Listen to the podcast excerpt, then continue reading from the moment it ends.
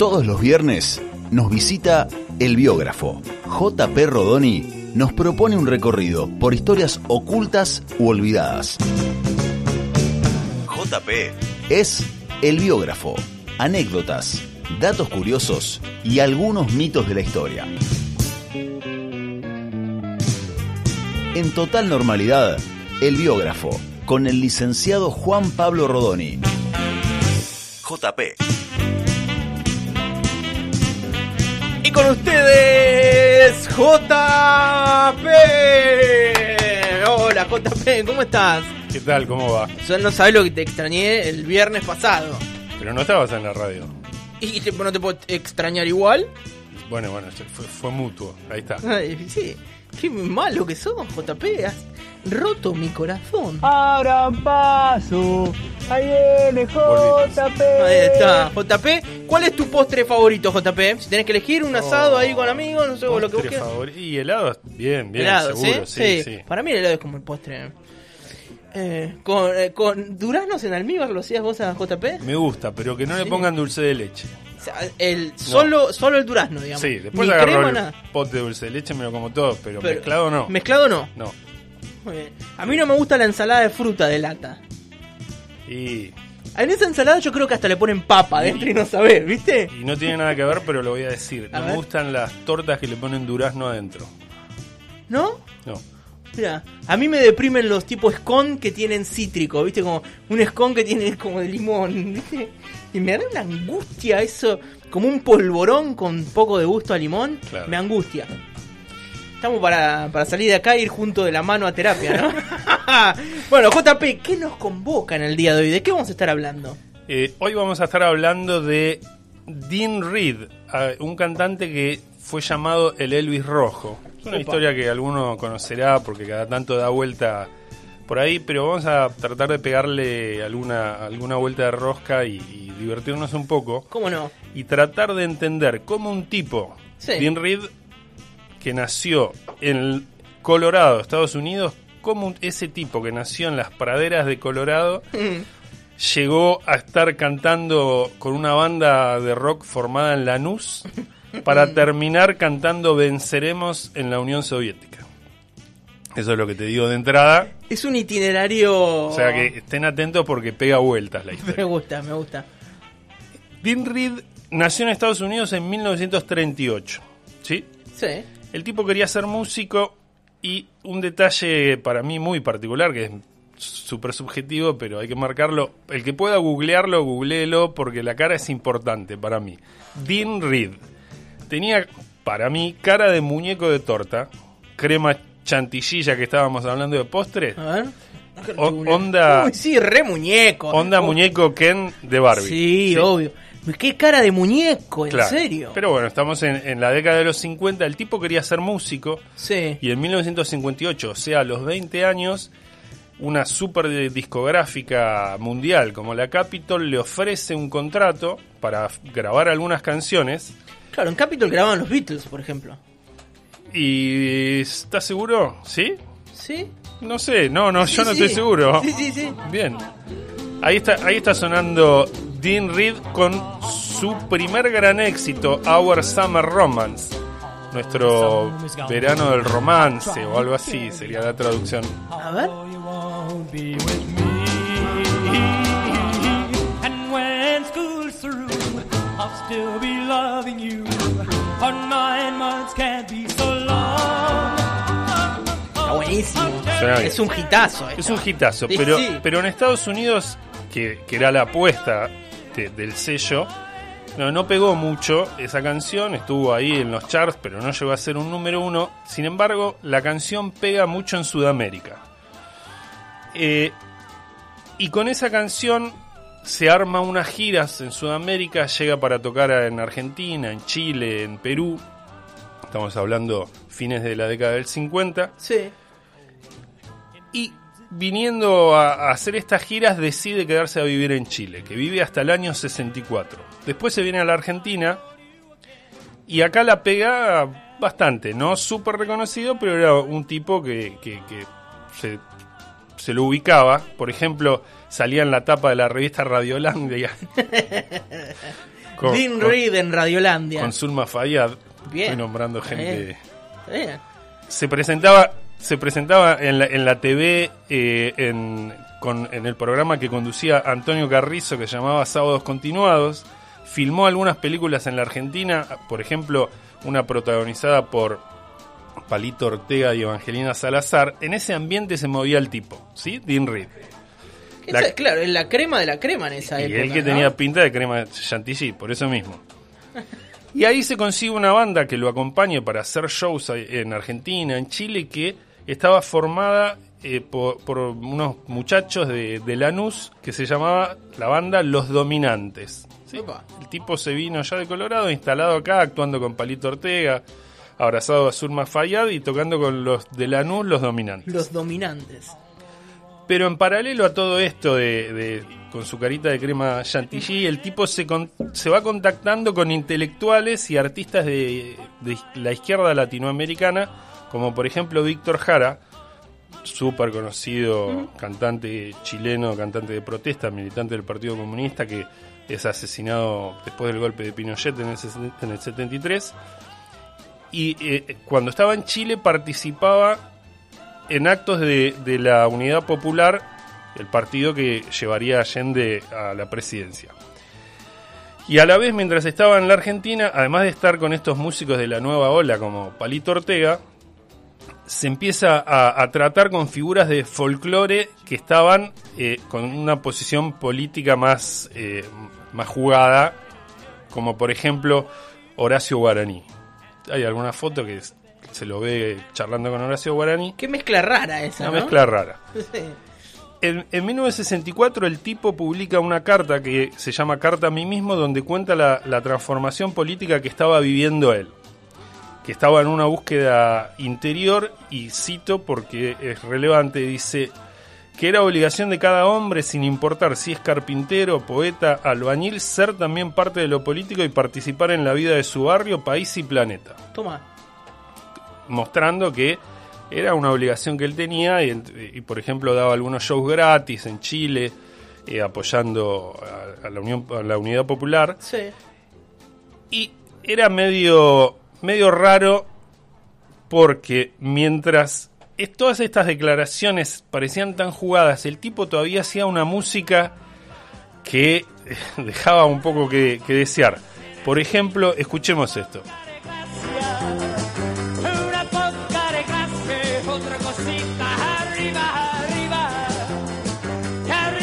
Otra cosita de arriba de arriba. está cantando la bamba Claro. A mí me, está- me hace acordar el personaje, supongo que ya alguno lo habrá pensado, a Bombita Rodríguez. Claro, sí. Porque mientras hacía esta música, tenía ese contenido que todavía no estaba incluido en las letras, pero en la- sí en sus declaraciones. Eh, la- eh, Bombita Rodríguez, el personaje de Capuzoto, ¿no? Por Claro. si hay alguno que no lo ubique. Y por esas declaraciones que iba haciendo y por opinar, por ejemplo, contra la guerra de Vietnam, siendo Yankee. ciudadano yanqui, Claro.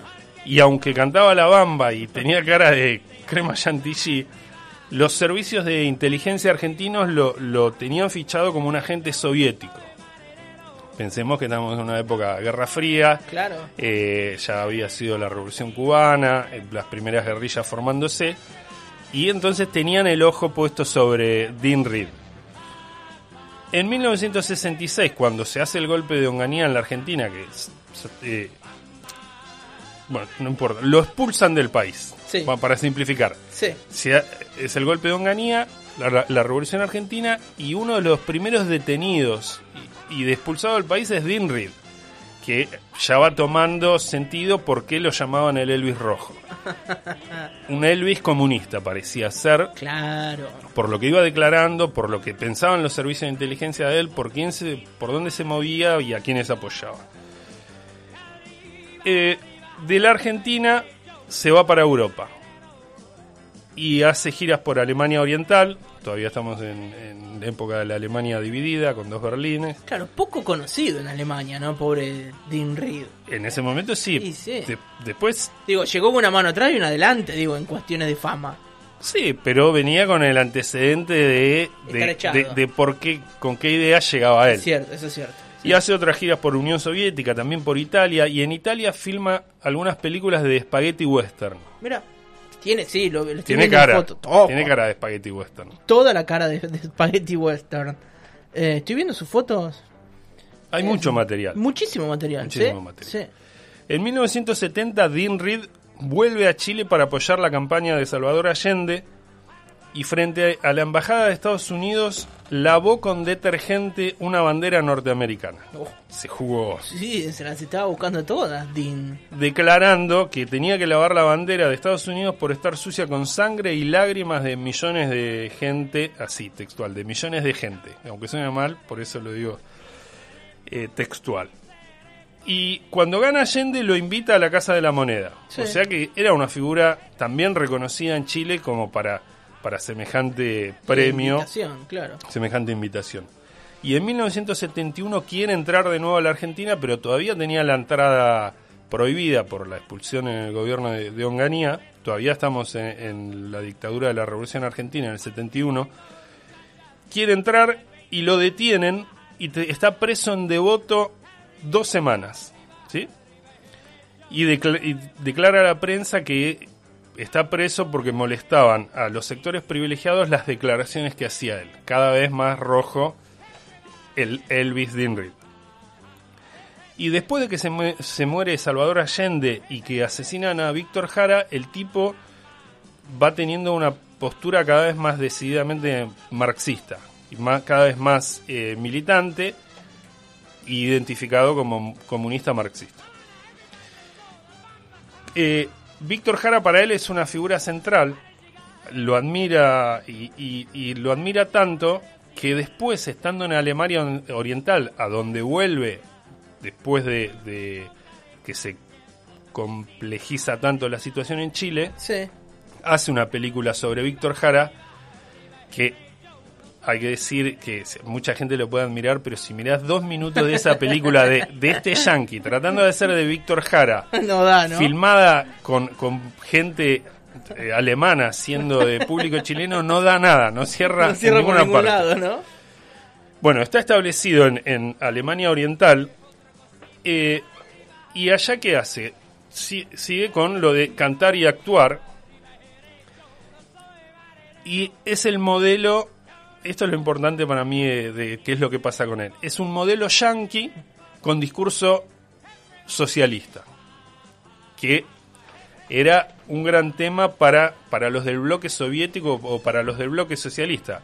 Cómo lidiar con lo que se mostraba y llegaba de Occidente de- o del bloque occidental capitalista, con lo que estaba vendiendo el capitalismo. Por ejemplo, el rock, que los jóvenes del bloque socialista querían rock, pero para las autoridades del bloque socialista era peligroso por las ideas que implicaba, que era pernicioso para la juventud. Entonces, ¿cuál, ¿qué solución tenían que encontrar? Encontrar un buen modelo comunista similar a, al- a los capitalistas, de aspecto exterior igual, con Sí. un contenido diferente. Claro.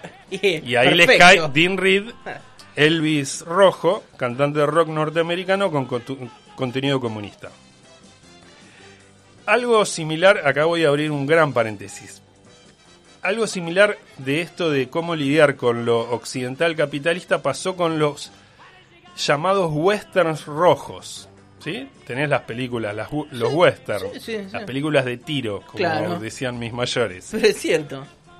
Las De películas, claro, las películas del oeste eran súper populares en, en los estados socialistas de Europa Oriental. Y entonces ellos hicieron, hicieron lo que se llamó western rojos, que era al revés de lo que pasaba en las películas del oeste yanquis. En estas películas que hacían eh, del bloque soviético, los indios eran los héroes y los yanquis los malos. Esto esto, volviendo al rock, eh, con qué pasaba en los estados socialistas, tenemos que decir que se lo prohibía y se lo controlaba por las ideas que, que traía este rock. Y acá me gustó porque se enganchaba con lo que habló Marcelo, eh, Marcelo Díaz Sí. en una de sus últimas columnas. sobre los, el mito, los mitos de los Beatles y él habló del mito de Adorno como compositor de los Claro. Beatles para expandir el comunismo. Sí. De fondo estamos escuchando a los Beatles Back in the USR, o como se diga. USSR. El avión, el avión. Claro.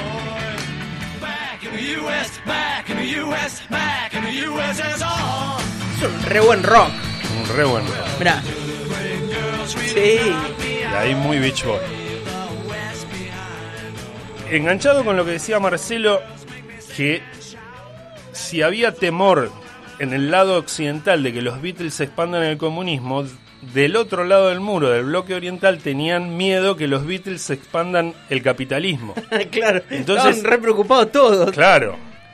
Entonces, por eso el rock también prohibido y por eso podía adoptarse una figura como la de Dean Reed.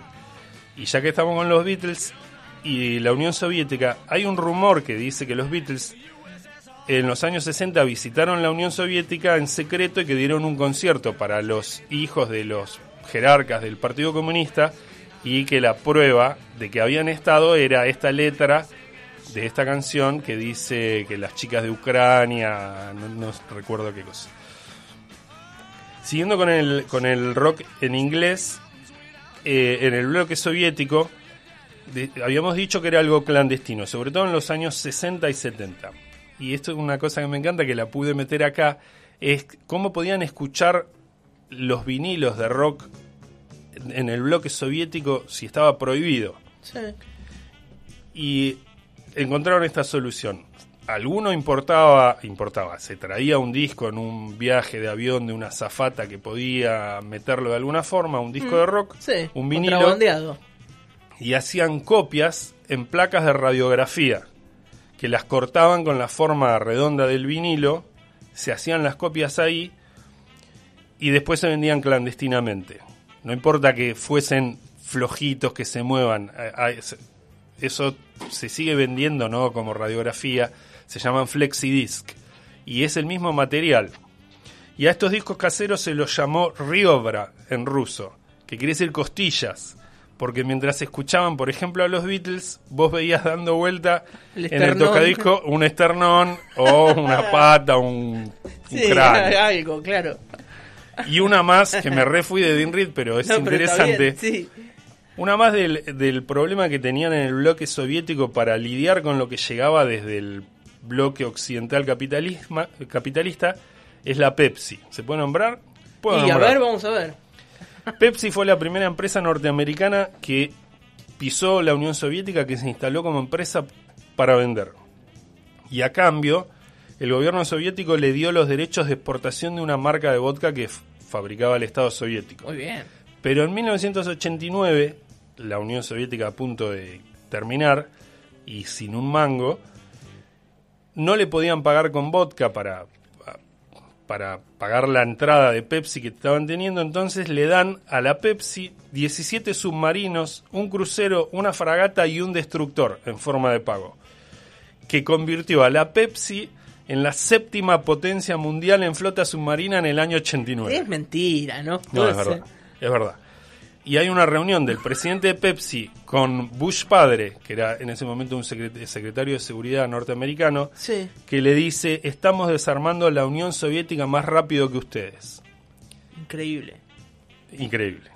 Terminada esta vuelta. No, pero es interesante lo que decía Pepsi. El otro día estaba mirando eh, en un documental sobre la Pepsi y, y tenían, la verdad, una cabeza avanzada en cuanto a los negocios y en cuanto a la publicidad. Fueron los primeros en contratar, por ejemplo, a Michael Jackson Sí, a cambio claro. de millones y millones de dólares, bueno. que es donde cuando se le prende fuego el pelo a Michael Jackson en la publicidad, que se hizo súper popular ese video. Sí, sí, si vos si seguís esta historia de, de lo que pasó con la, la Pepsi en la Unión Soviética, eh, es súper interesante cómo logran los tipos, porque la Pepsi entra en la década del 70 en la Unión Soviética. Sin embargo, esto se deriva de, de, una, de unas eh, exposiciones que hubo en el año 58, 59, cuando estaban en buena onda, por- buena onda momentánea, porque después llega la crisis de los misiles. Eh, buena onda momentánea entre Estados Unidos y la Unión Soviética y cada uno monta en el país contrario, digamos, una exposición de lo que tiene. y la Unión Soviética lleva, eh, muestra sus satélites, sus obras siderúrgicas, todo eso, y los yanquis van con electrodoméstico, con Claro. la Pepsi, todo eso, y logran que Khrushchev, presidente de la Unión Soviética, tome un vaso de Pepsi, le sacan una foto y eso lo usan como propaganda en Estados Unidos y en la Unión Soviética y es parte de la presión para que después llegue la, la- la Pepsi a la Unión Soviética. Y que Michael Jackson después lo que impacta también la figura de él haciendo comerciales en la Unión Soviética es total. Y la guerra que tiene el Coca-Cola contra Pepsi para poder entrar ellos. No pueden entrar y entonces entran con Fanta años después. Pero me refui de tema. No, pero es re interesante eso. Y tiene que ver también. Tiene que ver, Sí, tiene que ver. Bueno, terminada la vuelta de lo- todo lo occidental en el bloque soviético, volvemos a Dean, a Dean Reed. Eh, ¿Y qué tenemos entonces? Hay un cantante yankee actuando de Víctor Jara en, en Alemania, en Alemania Oriental, o cantando para los soviéticos. Si vos googleás, por ejemplo, podés verlo, podés, si pones Dean Reed en YouTube, podés verlo cantando Oda a la Alegría, que, que era una crítica a Pinochet. Y por ejemplo, lo que estamos escuchando de fondo, cantando para la Unión Soviética o en Alemania Oriental, Si se calla el cantor, canción de Horacio Guaraní. Si se calla el cantor,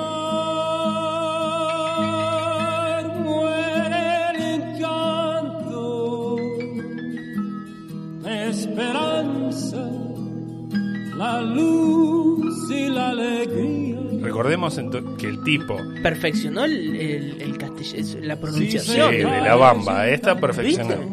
Perfeccionó.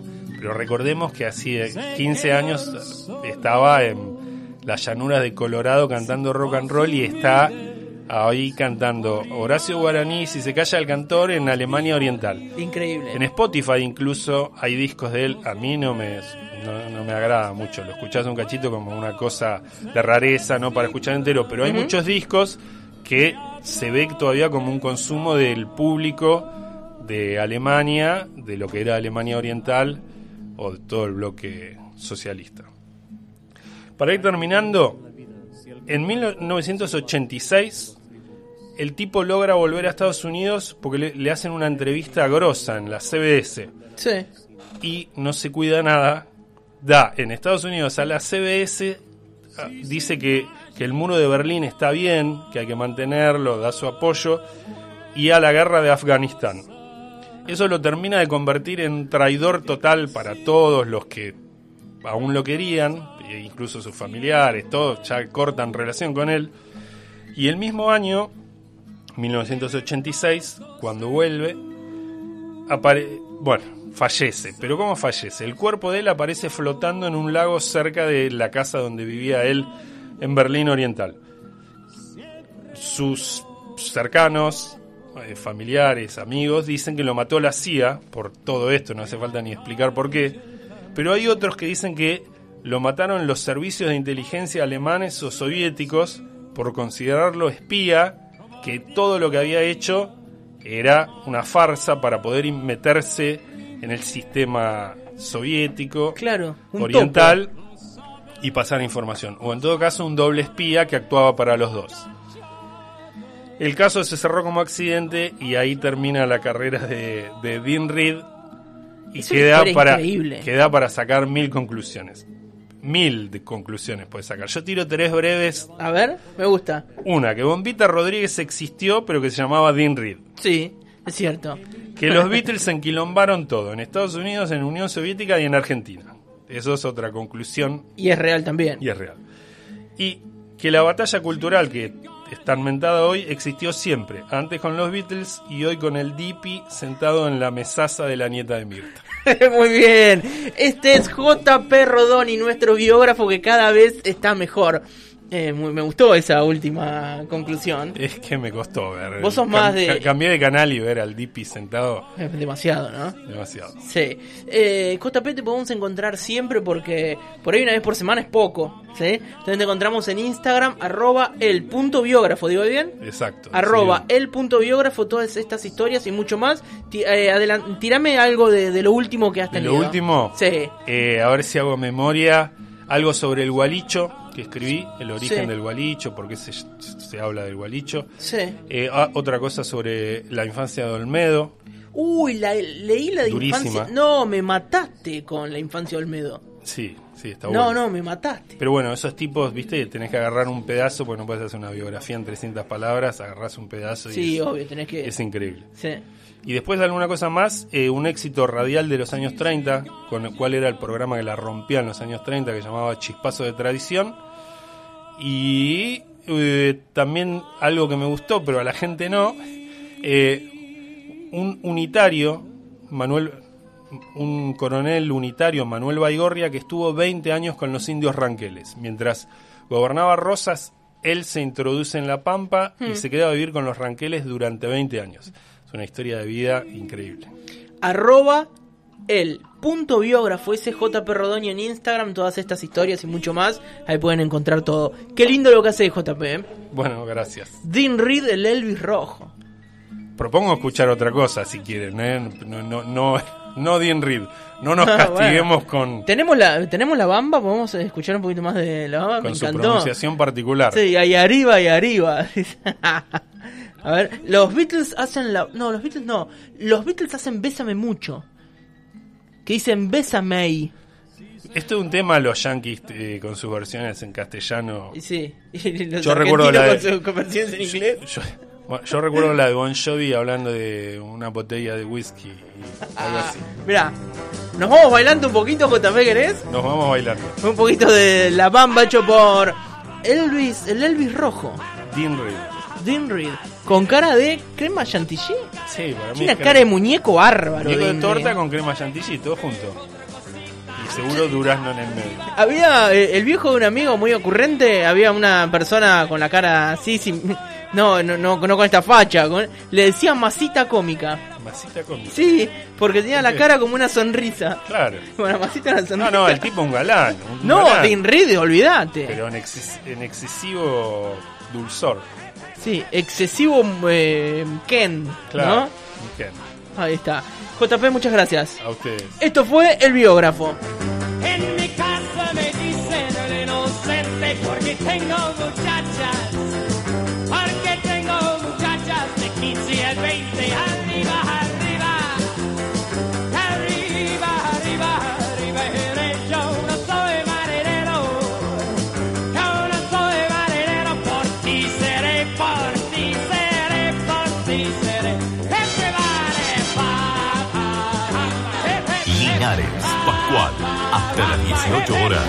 Total normalidad por Radio Urbana.